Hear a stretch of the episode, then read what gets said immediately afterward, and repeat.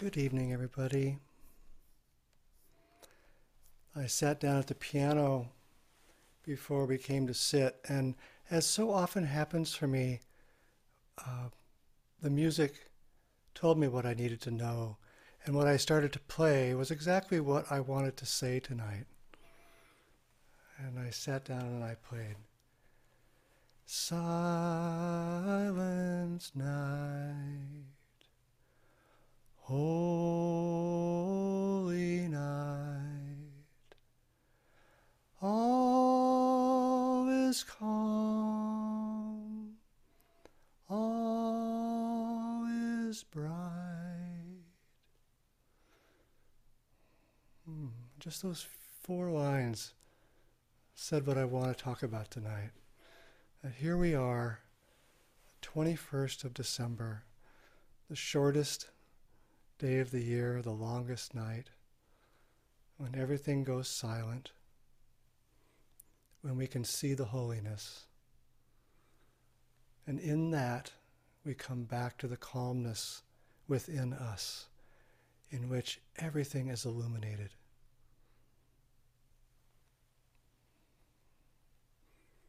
So, this is the darkest time of year. It's not surprising to me that the story of the birth of Jesus, of the Savior, happens at the darkest time of the year. That within that darkness there is brightness and light. So, this is the time of year of silence. The birds fly south. No bird song. The animals seek shelter in the crevices, in the nooks and crannies of the trees. The seeds are waiting under the cold soil, still. The trees have dropped everything that isn't essential, and they withdraw the sap. Even the sun seems to go silent at this time of year and visit us less and less. So, this is what nature is doing, and we're part of nature. But we forget as humans. So, we can remind ourselves to return to the natural condition of silence. Every time this time of year comes, it's an invitation. And this is so important because silence is the foundation of a contemplative life. It's the foundation. Silence, it quiets our shouting so we can hear what's whispering.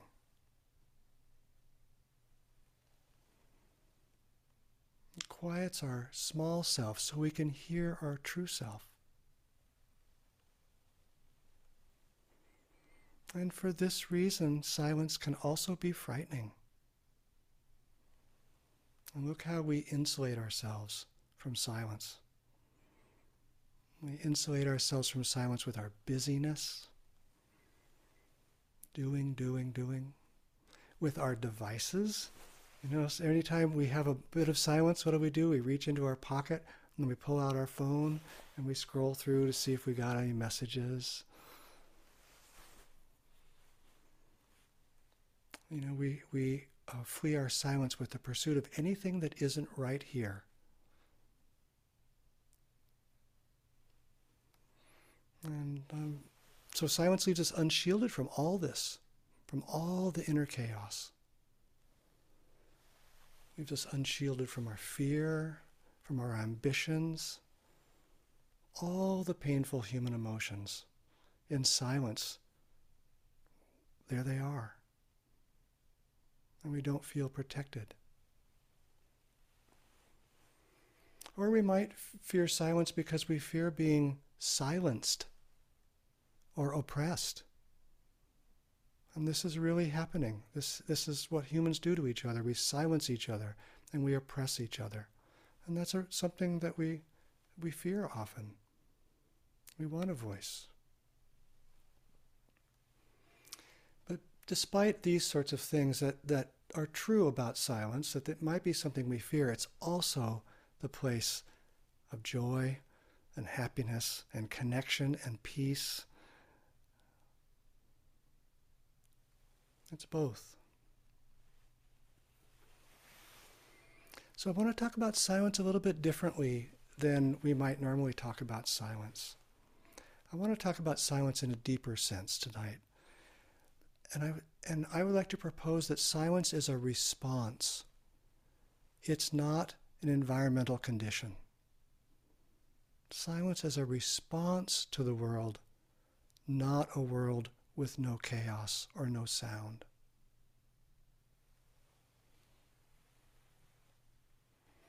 We crave outer silence, yeah, but our practice points us toward an inner silence as well.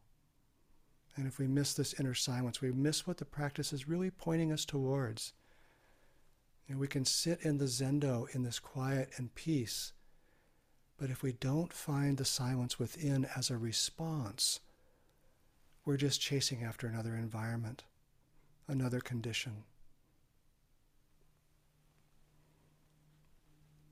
So we'll talk a little bit about outer silence and inner silence because they're both they're both important.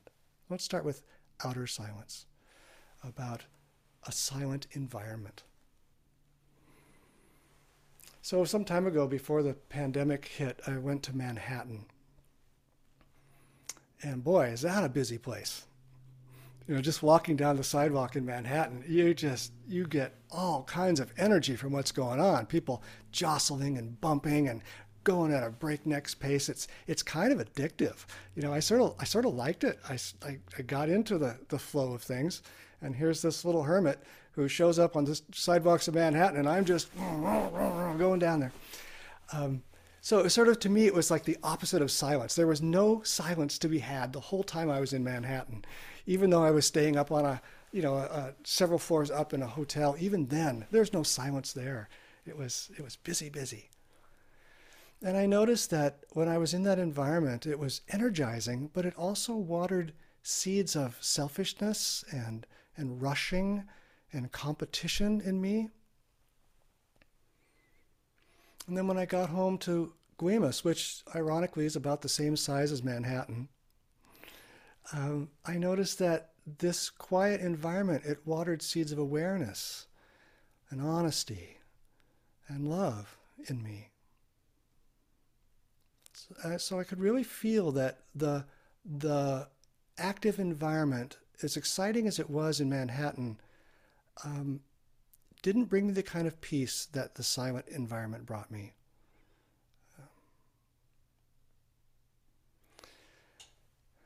So our practice asks us to uh, find a way to live simply so that we're not just caught in that kind of addictive busyness that I found on the sidewalks of Manhattan. And our, and our, our precepts um, point us toward this. One of the things that the precepts do for me is they reduce the noise of all the choices that I might have if I didn't have my precepts all the things that I could do and pay attention to, I can't because I've, I've decided to live by these precepts. So it's just as simple as walking into a restaurant and I open up the menu and I can see that I have three vegetarian choices instead of 50 meat choices. And that makes it so much simpler for me because I can decide, oh, let's see, do I want the pasta or the salad or the soup? you know and it's it's it just really um, silences my wanting mind to create that environment of, of simplicity i find that when i sit on my front porch i don't do it too much in the when it's this cold right now but a lot of the year i like to sit on my front porch and it's very quiet and so when it's quiet like that i can hear the wings of the raven fly by. This kind of electric sound. It's amazing. The, the, the air and the feathers of the raven. I can hear that because I found an environment that's quiet. I found some outer silence. If my front porch were next to I 5 in downtown Seattle, I'd never hear that raven. It Just wouldn't be possible. I'd hear other things. I'd hear trucks and horns, and but I wouldn't hear that raven. So part of this outer silence is a, is a silent environment. And uh, I hope that we all find our way to those silent environments because they can be so healing.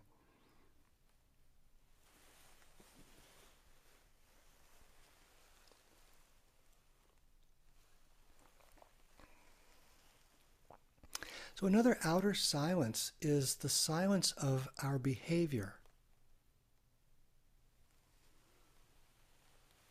For instance, um, not speaking is a behavior that can um, bring an environment of outer silence.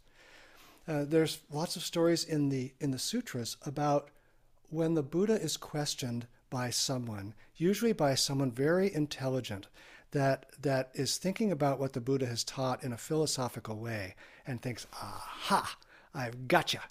If you say this, then that's wrong. And if you say that, then this is wrong. So you're stuck and I got you. And they would try and paint the Buddha into a corner intellectually. And the Buddha invariably responded with silence. He just simply did not say anything. He had silent behavior. And that spoke volumes.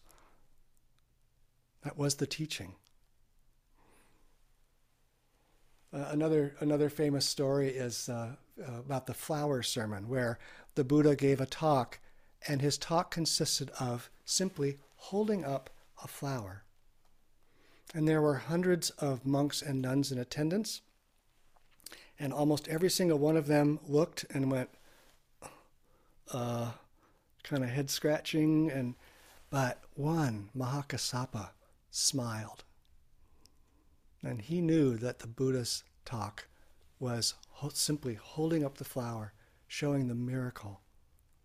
That was the whole talk. And Mahakassapa smiled, and the Buddha know, knew that he understood. So, not speaking can be a very powerful way of speaking silently and creating outward silence. Another kind of silent behavior that I like to practice is not disturbing the world.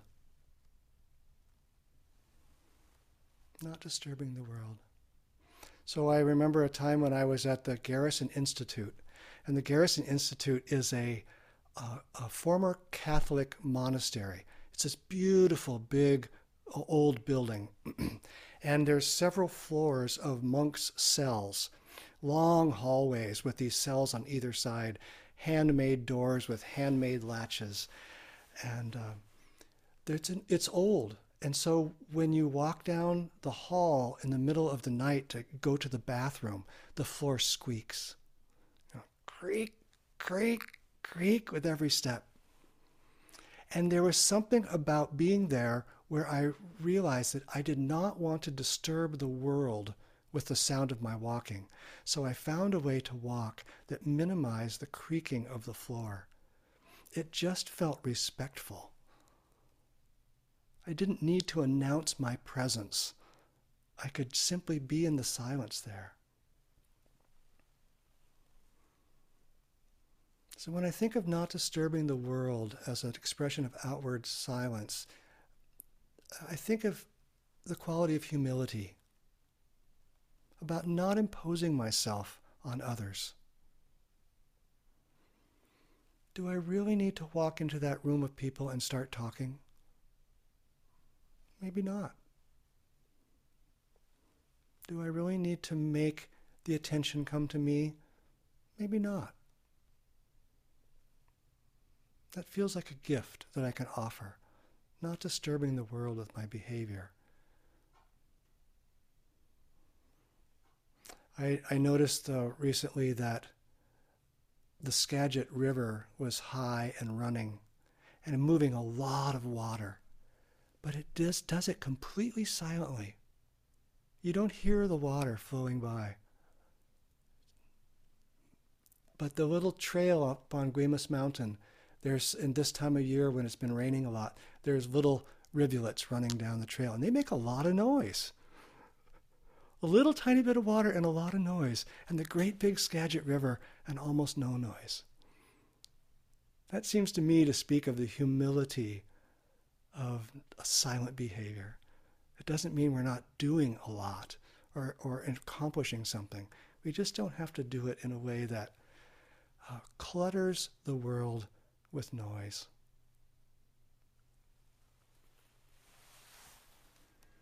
So that's outer silence. and that, that to me is the, the less impactful of the silences. So I'd like to I'd like to turn our attention now to inner silence for a few minutes. So I said this earlier, I'll say it again. Silence is a response. It's not an environmental condition. What do I mean by that? Silence is like a clean room ready to welcome visitors. Have you ever done this when you're going to have someone over and you clean the clutter up out of your living room so that when they come, there's a kind of openness, a calm, a peacefulness? That's, that's the closest analogy I can paint, I think, to what it feels like for me to have silence as a response. I have cleaned my inner environment so that it is available to welcome what comes without clutter, without conflict. And that inner silence and the outer silence, I think they inter are, they support each other. It's hard to find that inner silence on the sidewalk of Manhattan. Much easier for me to find it on my front porch. So they inter are.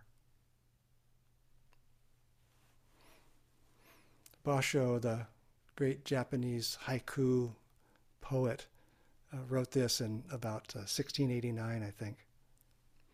In the utter silence of the temple grounds, a cicada's voice alone penetrates the rocks. In the utter silence of the temple grounds, a cicada's voice alone penetrates the rocks. So when he says the utter silence of the temple grounds, I think he's pointing at the inner silence of our practice. That's the temple, our practice, our mind. And it's only when there's utter silence in our temple that the cicada's voice can penetrate the rock of our head of our resistance, of our busyness. Only when the cicada's voice is alone within our inner silence is it available to us.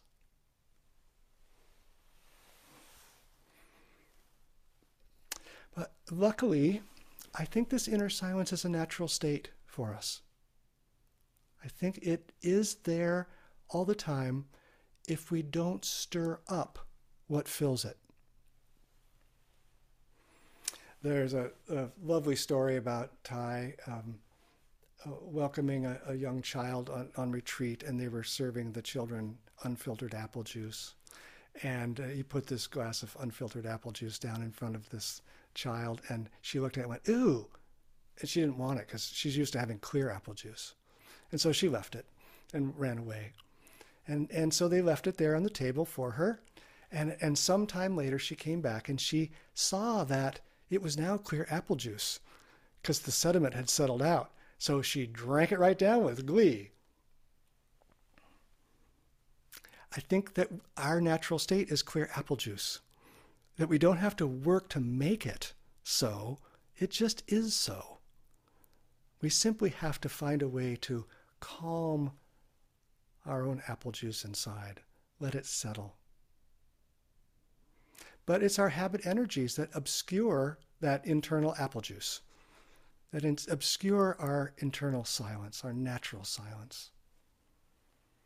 And one of the, the primary uh, habit energies that I know in my mind, and maybe you have this problem as well, is forward and past thinking. You know, always thinking to the future and the past. I think we're all addicted to feeling the imagined experiences of the past and the future right in the present moment. And we just do it again and again. We feel what our mother said to us when we were seven. We feel what we fear might happen when we go to the dentist next week. We're addicted to that. So we're not even here when we're here.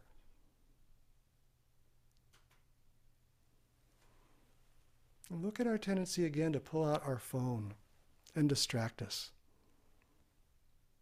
I, I saw when I went to the Grand Canyon, so many people would hurry up to the edge of the Grand Canyon, to the rim of the Grand Canyon, and pull out their phone and look at it through their phone, but not see the Grand Canyon at all. It's kind of like us pulling up the past and the future. Um, or we sit down at the table with our beloved for dinner and we don't even notice that they're really there. We're not, we're not where we are.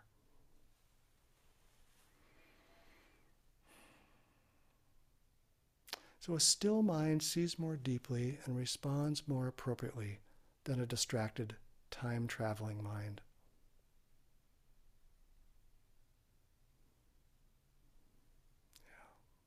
And it's so wonderful because this is our natural state. So when we do this, when we become mindful, when we come back to the present moment, the silence of mindfulness will naturally bring a half smile to our face. When we realize that our beloved is sitting right across the table from us while we're eating, we naturally smile just comes up. And it even happens when the conditions aren't to our liking when we come back to them just as they are. You know, I, I just recently traveled and I was standing in the, uh, waiting for the shuttle to pick up my car outside at the airport, and it was much colder than I expected, and I was cold.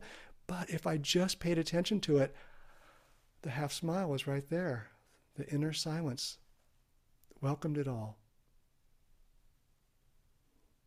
Our environment doesn't have to be perfect for this inner silence to bring the half smile to our face.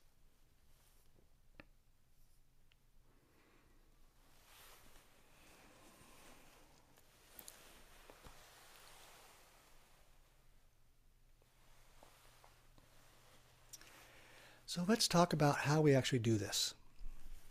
Because we have this wonderful practice, and this practice is designed to foster this kind of inner silence foster our awareness of this kind of inner silence.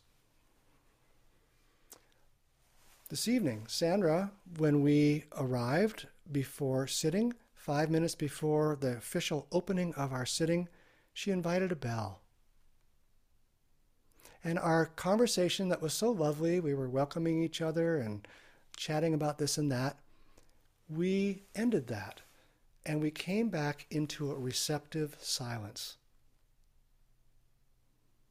So, this practice um, is not one that shuts us down, it's one that opens us up. When we hear that bell, bong, it's an invitation to fullness, an invitation to the fullness of silence, instead of the shallowness of chitter chatter. And then we sat down together and Sandra again invited three sounds of the bell. And as we did that, we began to make room for that still small voice of our own wisdom that's inside us. We made room for the sort of insights that can only be heard by a silent mind. A mind that isn't seeking the past or the future, it's not seeking to gain something or avoid something. It's a mind that says, I'm here for just this.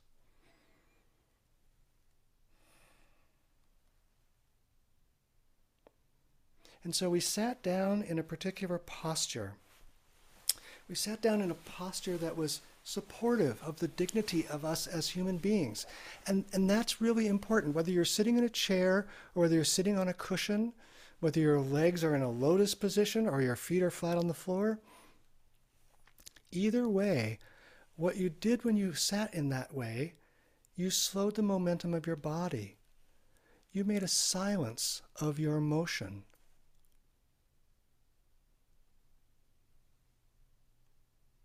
And we can do that throughout our day. It doesn't have to be just when we sit on the cushion. We can do that when we're breathing. We can silence the distraction and notice the breath. When we're eating, we can create the inner silence to really receive that amazing satsuma that's available to us this time of the year. Mm, so wonderful and tart. when we take a step, walking from our bedroom to the kitchen, we can notice each foot falling on the floor in that internal silence.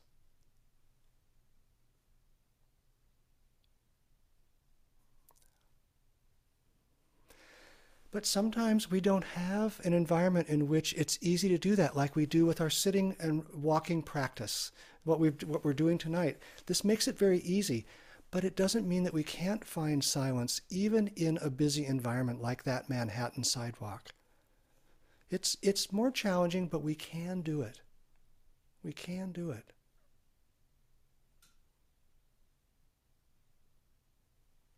We can still, in the midst of chaos, come home to this breath. I remember recently when my my niece was dying and I was at her bedside.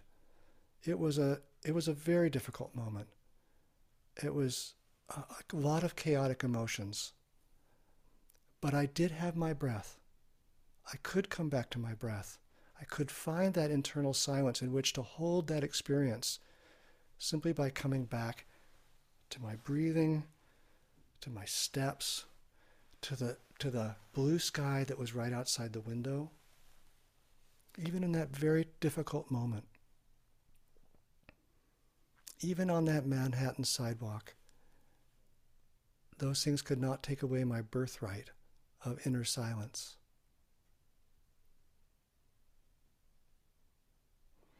So, this is one of the reasons why I think it's really important that we have a solid practice. Because a solid practice enables us to touch that healing silence again and again, to trust it for ourselves, to know it for ourselves, so that when we find ourselves in the difficult times, we know what this internal silence tastes like, smells like, feels like. And this isn't just for our benefit when we can touch this in the midst of a, a group of people who are suffering or a society that's suffering, everybody benefits, not just us.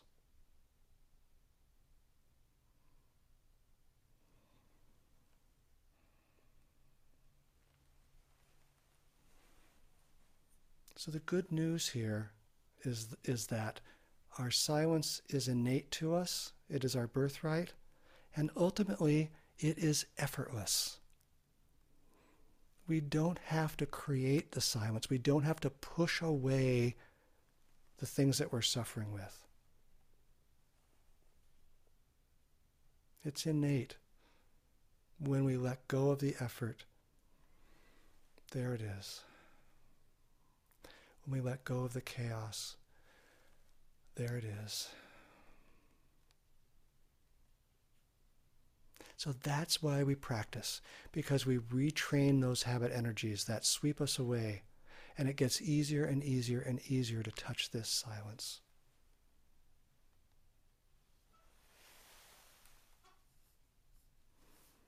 So these words of Franz Kafka I love about silence. He said, You do not need to leave your room.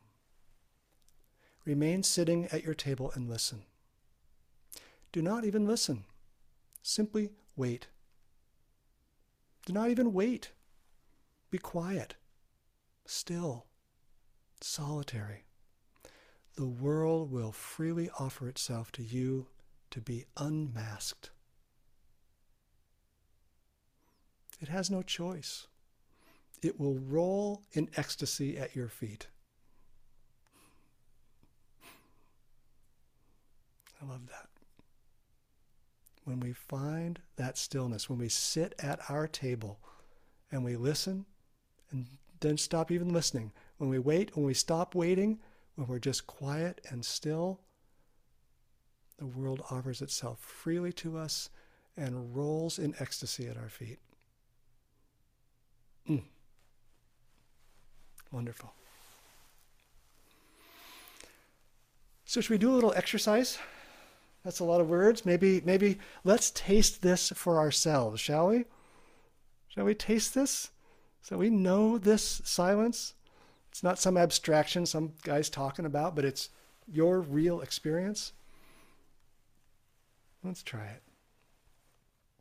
So I'll invite the bell, and as I do, I, I invite you to settle into your breathing.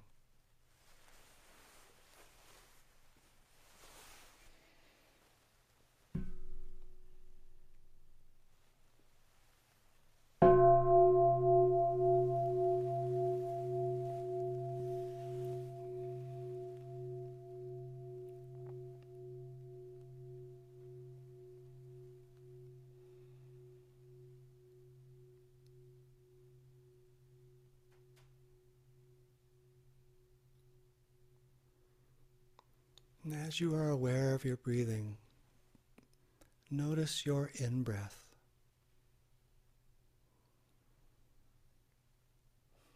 With each in breath, welcome things just as they are.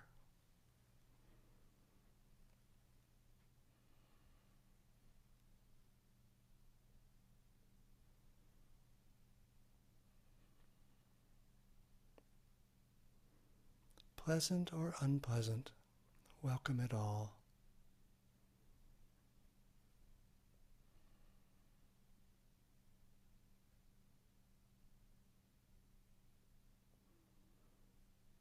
We don't need a silent environment to dwell silently.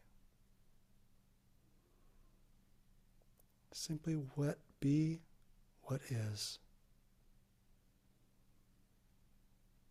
What is present can be present.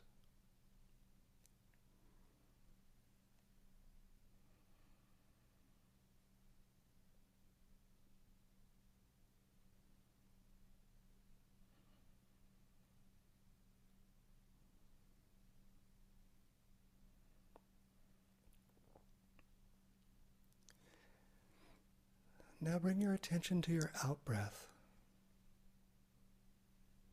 With the out breath, release any disturbance that arises with what's coming in on the in breath.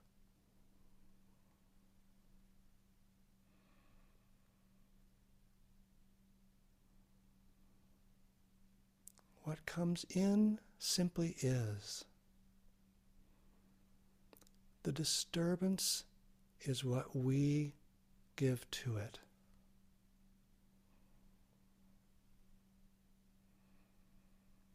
So let that disturbance go.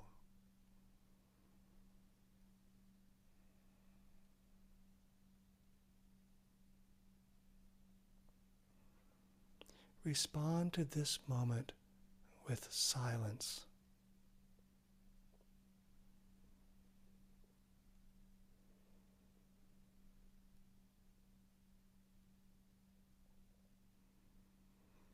Respond to this moment like a still pond mirroring the sparrow's flight. The sparrow flits back and forth, but the sparrow does not ripple the pond.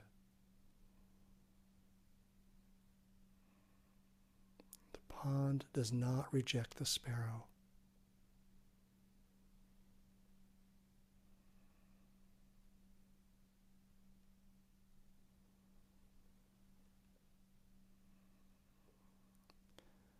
With each out breath, respond like the silent pond. Not disturbed, not disturbing.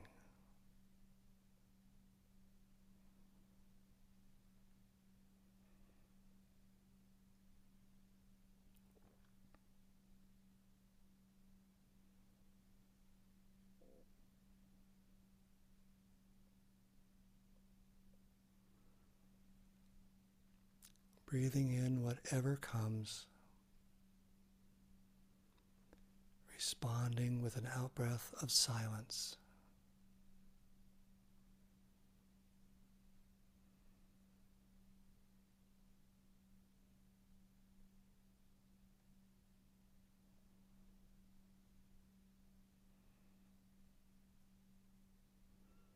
Taste this true silence.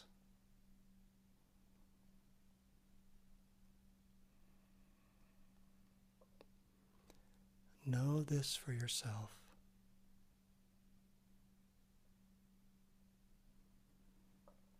Trust this for yourself.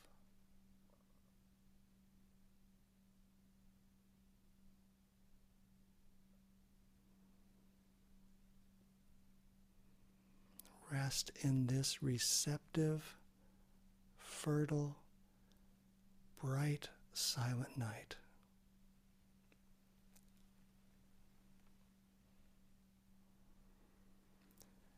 Silent night, holy night, all is calm.